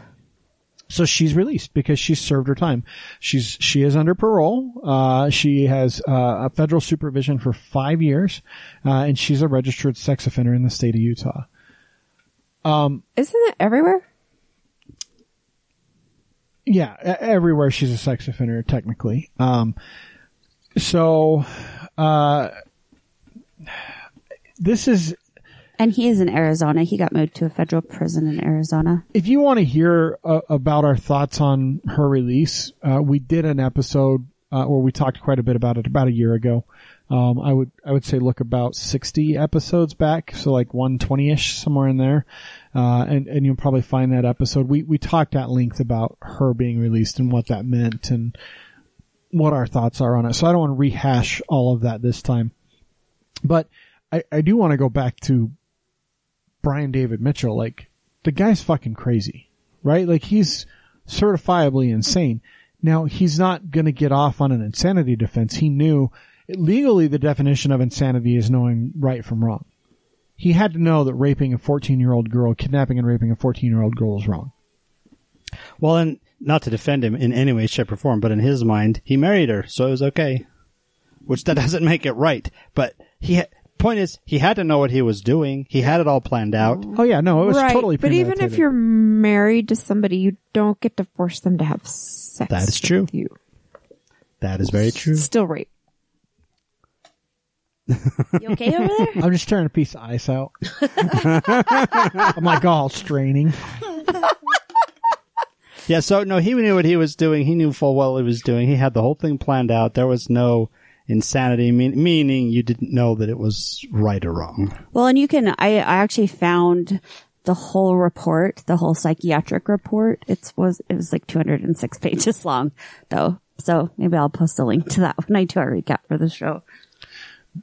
But it, I, a lot of it still goes back to how do you let people have that kind of access to your house? Like I have contractors. I've had a lot of contractors in my house over the years. Um, between doing roof work, doing the Yeah, but you don't know, even if they are reliable, licensed contractors, you still don't know their personal life. You don't Correct. know their story. But do you know how many of them have been in my house without me in it? Exactly zero. Do you know how many have been uh, able to get into my house without a key or me in it? Exactly zero.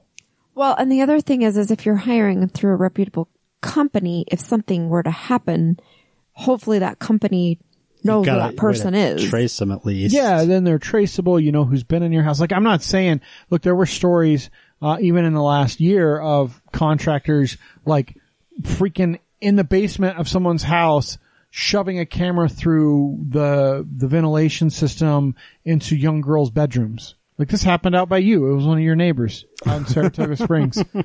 She's like, that's the lady across the street. She's like, I had someone working in my basement. Is that- No, nobody is working in my basement. Ron's got some weird periscope device he sends up through the, the air ducts. I don't.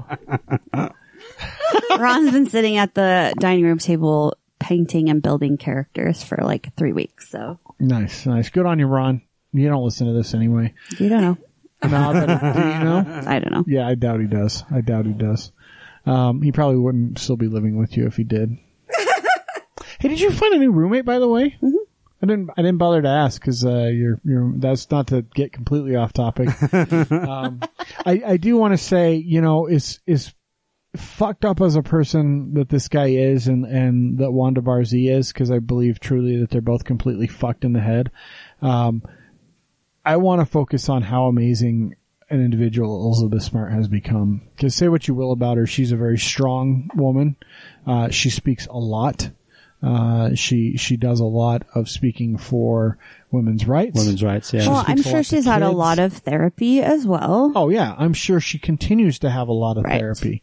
That's not an experience that you don't. And I guarantee she has issues. For sure. I, I guarantee. But also she how has- amazing that she has decided to, instead of, you know, and I'm just using this for um, maybe an extreme example, but people that are, who's experiencing suicide in their families tend to retreat versus, um, being proactive and talking about it. Um, she has chosen to, you know, use this experience for good. And I mean, how many people after this have we seen that have come out of, you know, being imprisoned for months in a basement or, you know, whatever that hopefully she has just made an impact on them. Well, and she hasn't turned into a serial killer yet.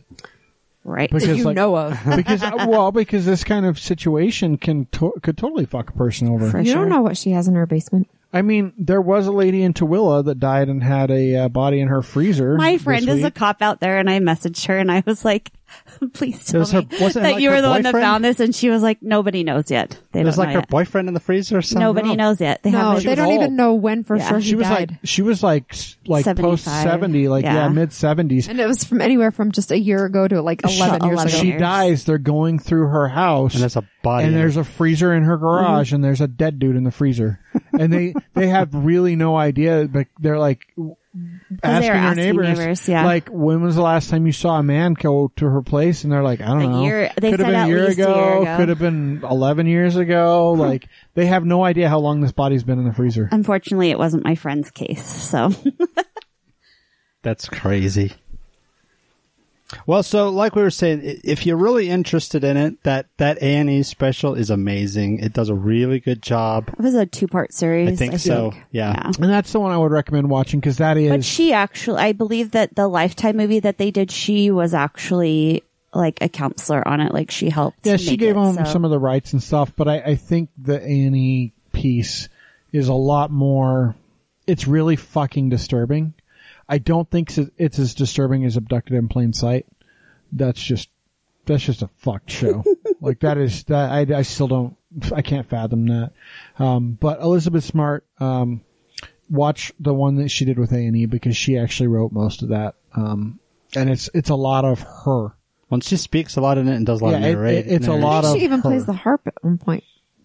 Yeah, Or it's she- it's in the background of her house or something. It's a lot of just her talking about the experience, and you get to hear it for.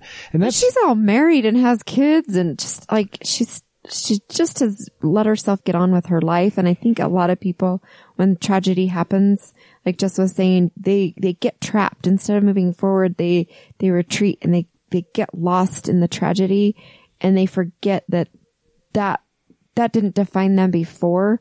And it doesn't have to define them necessarily going forward Well, no, but it will always be part of them and how they choose to, to use that and, you know, look at that. And, and I just, you know, think that what she has created for herself as, as difficult as it, we will never understand, you know, it's, she's definitely Well, I- a shining light to probably a lot of people. I think what's really unique about her situation is one, most of the time people like her end up dead. Mm-hmm. They don't end up being rescued. Right. It's it's rare that or they're they they're with them for so long that they end up being crazy too. but two, we don't often hear a story. This is why I like that A&E special so much. We don't often get the victim telling the story. You don't get the happy ending. Like it's a real. Well, and I don't, I'm not going to say there's a happy ending. Like I think It's how like she's one of managed her Jess's lifetime is. movies. but, but you, but you really don't, you don't get the actual story from the actual victim. You get some dramatized bullshit like on Lifetime. This is the raw actual story. There's not a lot of dramatization. The, the imagery and stuff is not while not graphic, it's extremely disturbing that they that they choose to use. Um, but it's it's more about hearing the story from the victim uh, and and from the victim's mouth uh, that that was really powerful to me when I watched that series. I know her father got a lot of slack for a lot of things, but he also is amazing through all of it as well. And of course, she's gay, which I thought right out of the gate that he was probably gay, and now he's come out as being gay. But it doesn't matter. No, it doesn't matter at all. But I- But it's a story because of Elizabeth. it was a huge story when when he came out. Well, and one thing the is that the Amber Alert is something that that came about due to due to the whole thing. He pushed for the the whole Amber Alert thing. So when a child is abducted, That's super ineffective. what? I said it's super ineffective. Well, you heard about the last Amber Alert, It's right? horrible. Well, You didn't get a notification on your phone? So the last, so When? Yeah, he Last did. week? So he No. did. He had a big hand in the But he had Amber a big Alert hand in actually, a, actually coming to fruition. Um, so the Amber Alert, Jess's comment about it being super ineffective. so an Amber Alert went out. They go out to cell phones now, uh, which is fantastic. I think. I think they're very the crap out of effective. when, they're very effective when there's good information. that one had zero information. Zero. It just said All it said was Amber Amber Alert. Alert. I'm like, oh, so And the next- I should just Maybe it's start 'cause I was out grabbing of little town. kids off the street and asking them if they've been kidnapped. And the next day on the news in the morning, you saw what the Amber Alert was for, which was a small child, like a three month old baby, abducted, No, like three weeks. abducted by her birth mother from her grandparents' Right. house, uh, and they believed that she was headed towards someplace in California. Correct. Turns out, was it yesterday or today that they were? couple- I think it was a couple I think it was yesterday. Uh, yesterday morning, um, there was an affidavit submitted by an attorney in California that said The, the, The- grandmother was bonkers and the, the the baby's here. The baby's okay. We are not releasing the baby. We are not telling you where the mother and the baby are. The Amber Alert was dropped. Turns out, um, the mother was in a medically induced coma after giving birth to the child. so the grandmother had There's, like, there's not a lot of in- information as to why there were complications or anything like that, but the grandmother had the baby. The mother, uh, you know, comes out of the coma. She's capable of taking care of the baby. Uh, DCFS is, is involved in the situation because, you know, it's a newborn baby. Mother's in a coma, uh, and says, uh, we've taken, you know, the baby. And she's like, no, I'm perfectly capable of handling this baby. It's my baby. I'm, I'm a fit mother. I was in a medically fucking induced coma. They're like, okay, that's fine. So she took the baby to get away from crazy ass fucking mom, uh, and mom proceeded to do, so clearly things aren't necessarily vetted very well, uh, it seems. Well, I think it's more important to get out there. The trouble is, is like if I'm sitting in my living room and I get an Amber Alert for somewhere in the state, it's not like I'm going to jump up and go look around. Yeah. But it is helpful, I guess, if you're out and about in that area, maybe you see it. I just, If you know the car they're in or something like yeah, that. but the, like that last one, yeah, okay, so there's a kid missing. I don't know how old it is. I don't know if it's a boy or a girl. Should I just start grabbing kids off the street and checking on them? Like, what's up? code blue. It's code pink. It's in code the pink in the hospital. hospital. It's code blue at Walmart. I don't know. Code brown is someone shit on the floor. we got a code brown in the uh, toy department, aisle 52. Dude, I got locked in so many places at the hospital for code pinks and it was just like, usually it was like some dad who the baby starts crying while they're in the room with the mom and the mom had finally fallen asleep and so the dad decides to like take baby for a walk and gets too close to the doors and it sets off the alarm.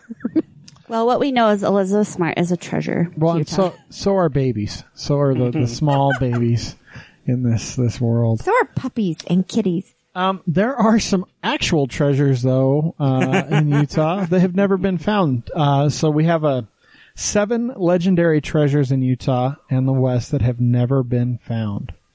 Um, I found this and I thought it would be a nice little palate cleanser from talking about Yeah. um, childhood abduction and rape because that's always a fun topic. Raped for Christmas. I am not putting that in the show notes. That is not going to be the show It's- title, Jeremy. It's, it's disturbing. I mean, it, it, it's funny and I don't want it to be. You have to laugh. you have to laugh at things. It's just so close to the actual name of a lifetime movie. It's just, So, um, so there's the the Lost Rhoades gold mine. Um, so Brigham Young um, had assigned a guy named Thomas Rhoades to retrieve gold from a mine uh, that the Indians knew about. Um, Thomas basically died. Um, he told his son, to go get it, um, uh, and uh, basically they never really gave him the rights to mine it. Uh, and they never really found it. So So it looks like he continued to get gold from it for for years, though. So he yeah, was, illegally, but he never it, told anyone where, Where it it was. was. He just asked the federal government for, For mining, mining rights rights. on a bunch of land, and they didn't give it to him. And so he just kind of kept getting gold, but no one knows where the mine that he was getting Did it from they actually was. ever like find the area that he asked to to have the rights on? says no, and then he, he took the location of it of the mine to his grave. So he was pulling gold out of the mine his whole life. yeah, and and just using it, but never actually figured out. How what come was. he didn't give it to the church? Did he knock off ten percent of each gold nugget? Probably. Uh, there's the Portneuf stolen gold. Stolen gold. Portneuf, that's a place in Pucto, or near Pocatello, Idaho. It's Portneuf. Malad. Yeah. Uh, a group of highway robbers stole gold from travelers uh, in Malad in Idaho. Um, so they say the most the most wanted man, David Updyke, is probably responsible. So him and three other men, uh, a stagecoach of gold would be passing by the Portneuf stage route. Uh, they blocked Portneuf Canyon Road, shot the horses and the passengers, and stole all the gold. Fifteen, uh, two strong boxes containing fifteen gold bars, two bags of nuggets, and gold dust, which the robbers took. wonder what that's worth today. That's got to be. One million dollars. Oh. One It's the very last sentence. billion dollars. So they found them and hung them, but they never found the gold. The bars that's they rad. they never found uh, the bars having been sold, so they suspect that it's buried somewhere out by Portneuf Canyon. City of Rocks. I know right where Portneuf is. Uh, Canyon Station stolen gold. Um, so Canyon Station um, was uh, some land. Basically, there was a bunch of land by the Colorado River in northern Arizona or This southern is not Utah, babe. What? No, these are Utah treasures. It says it right here. How is Idaho So, and so Arizona, Utah? Malad, Idaho is on the border of Utah. Right on so the they border. so they suspect it could be in Utah or Idaho, uh, northern Arizona, southern Utah. Uh, the Colorado River runs right through both, uh, and A so river runs through it. King, Kingman, Arizona, uh, is where the stagecoach was robbed. Um, but uh, they took a box of gold worth about seventy-two thousand dollars at the time, uh, and then basically died, as are a lot of stagecoach robbers are are wont to do. Um, there's still a strong box of gold somewhere in the Cerbat Mountains outside of Kingman, Arizona, which is roughly in Utah. Kingman, Arizona, and and Hey, this is a Butch Cassidy one. so read it. Well, it's so I guess in a remote region of Utah called Castlegate, which I had never heard There's of. there's a pretty strong theme here, by the way. If you haven't noticed, of uh, What? like where these things are. Oh, So in Kingman, Arizona, is actually I guess a little bit it's further a fine south. sight to see. That's like um, kind of south of Vegas still. Nobody got it. Nobody got the song. yes, No. Route 66. Yes. Whatever. So anyway, keep going with your story. Sorry. Well, anyway, so I guess near uh, the or the Pleasant Valley Coal Company, they had to get the pay, the company's That's when he payroll stole. off the That's when he stole the payroll. Yeah. And- well, so they were robbed. So the the people that took it off didn't rob it. They were robbed after they brought the payroll off the train. It was worth eight thousand eight So hundred Ca- dollars. Cassidy and but it was Butch Cassidy and Elza Lay. they, so they got robbed after the payroll company was ro- after they robbed the payroll company. Is that And then they, yeah, and then they cut the telegraph line so that they couldn't spread the news. so that no one found out that they got punked? that's that's funny. Um, so superstition mountain. So they think it's near Robbers Robbers Roost. What, what, this really isn't a Utah. You know what? Fuck you guys. Well, Robbers because this Roost is that that one's all that one's pretty Utah. Yeah, but King, Kingsman, Arizona, while it's in northern Arizona, is still quite a ways away from the border. Like I don't. KSL wrote this, so I would have a discussion with KSL. Yeah, this is because here we're really talking about. Phoenix, Arizona. Yeah, and uh, the and Grand Canyon. yeah, like Castlegate. But that one is like Lake Powell. I get possibly. Castlegate, um, but yeah, like Superstition is in by Phoenix, Josephine Mine. Um, So that one, where's Josephine there's Mine? There, uh, All over the yeah, West. including Oh. several in Utah. So This is stupid. I'm sorry, guys. I should have read this. It's Robert J. article better. DeBry. It's his fault. This is one of his stories. Oh, this is one of their sponsored stories. Yep.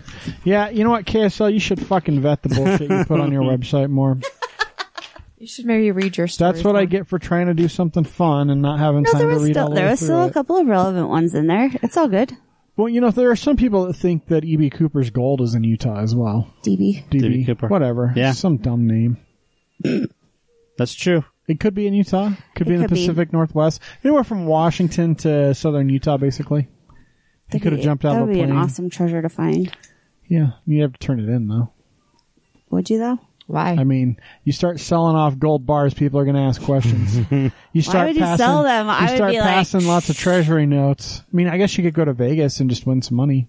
No. Hell yeah, that's what I would do with it. really? Throw a bo- gold bar up on the table? No, well, DB Cooper's not gold bar. DB Cooper was all cash. Give us cash, yeah. So cash money, old cash money. They might question because our money's changed a lot, Yeah. like the twenties and hundreds that he had. They might be questioning the validity of all the that old cash. You're like, money. I got it in inheritance. I don't know. That- you know It where was you in could. my auntie's house. She stuffed it in her couch cushions. the That only was what the fifth, the fifties. yeah, the only place you could probably launder that kind of money is like a pot shop where it's all cash business. You could probably do it out of the country. You, I mean, you would have. That's a lot of money to launder. Uh, sorry, I don't want to give away my secrets. I'm sure the NSA is listening to this right now. If my grandpa Um, was still alive, he could tell us the ways. There's Jim's Family Diner. I'm pretty sure that's a. No, they're they're laundering Greek money. It's different. that's the that's the Greek mafia there, buddy. You know, I didn't know this, but when I was reading in City Weekly, because of course the Mandarin fucking won again for some dumbass reason. It's not even owned by Chinese people, you fucks. The Mandarin is owned by a Greek family. A Greek family running a Chinese It's where restaurant. it's where my ex father in law always picks to have his birthday. I know because it's in fucking Bountiful where he lives, and it's everyone's favorite Chinese Because place. there's really not a ton of really good restaurants in Bountiful. as You're far Oh, as I there's can think of. tons. But there's a Are ton there? of good Yeah. Chinese places around Salt Lake that are way fucking better than the stupid Mandarin. I don't know why it fucking wins all the time. It's such a gaudy Maybe because restaurant. it's been there for so long. I don't know who's voting for these things. I need to have a chat with the readers of City Weekly. Yeah, I do too because I don't, and we'll get to it, and I'm sure I'll mention this again. But in Reader's Choice, there was no reason that Cold podcast shouldn't have been best podcast this last year. Uh, because the people that listen to it don't read City Weekly. Which, Weekly. by the I way, do. there is some new, uh, new information coming out that Dave Did they find found. the mine? Did they find the mine? No, they found uh, on the GPS tracking stuff that the cops didn't um, make note of or pay attention to. Hmm, interesting. Yeah. Uh, so that's going to do it. Um, just a couple of notes from tonight, uh, as you're uh, having your Thanksgiving dinner or, um, gonna. I'm sure you're, you're sitting around the Thanksgiving table listening Oh, to maybe this with the family. maybe you're camped out for a Black Friday thing and you're listening in your earbuds. Yeah, you Yeah, could be doing visit that. me at the mall. that. That's for sure. Yeah, visit Jess at the mall. Um, just know that Elizabeth Smart's a pretty brave ass woman, uh, pretty amazing person in my eyes. Um, Jeremy's dog is not going to die. yet. He's still got a little more, a little more time. Chris and Bree's neighbors are assholes. Um, but they The have- new neighbor isn't though. no, our brand new neighbor's awesome so far. His Uh, dog's name is Dennis. Dennis, that's a It's so cute though. Like when you look at the dog, you're like, yeah, that's totally a Dennis.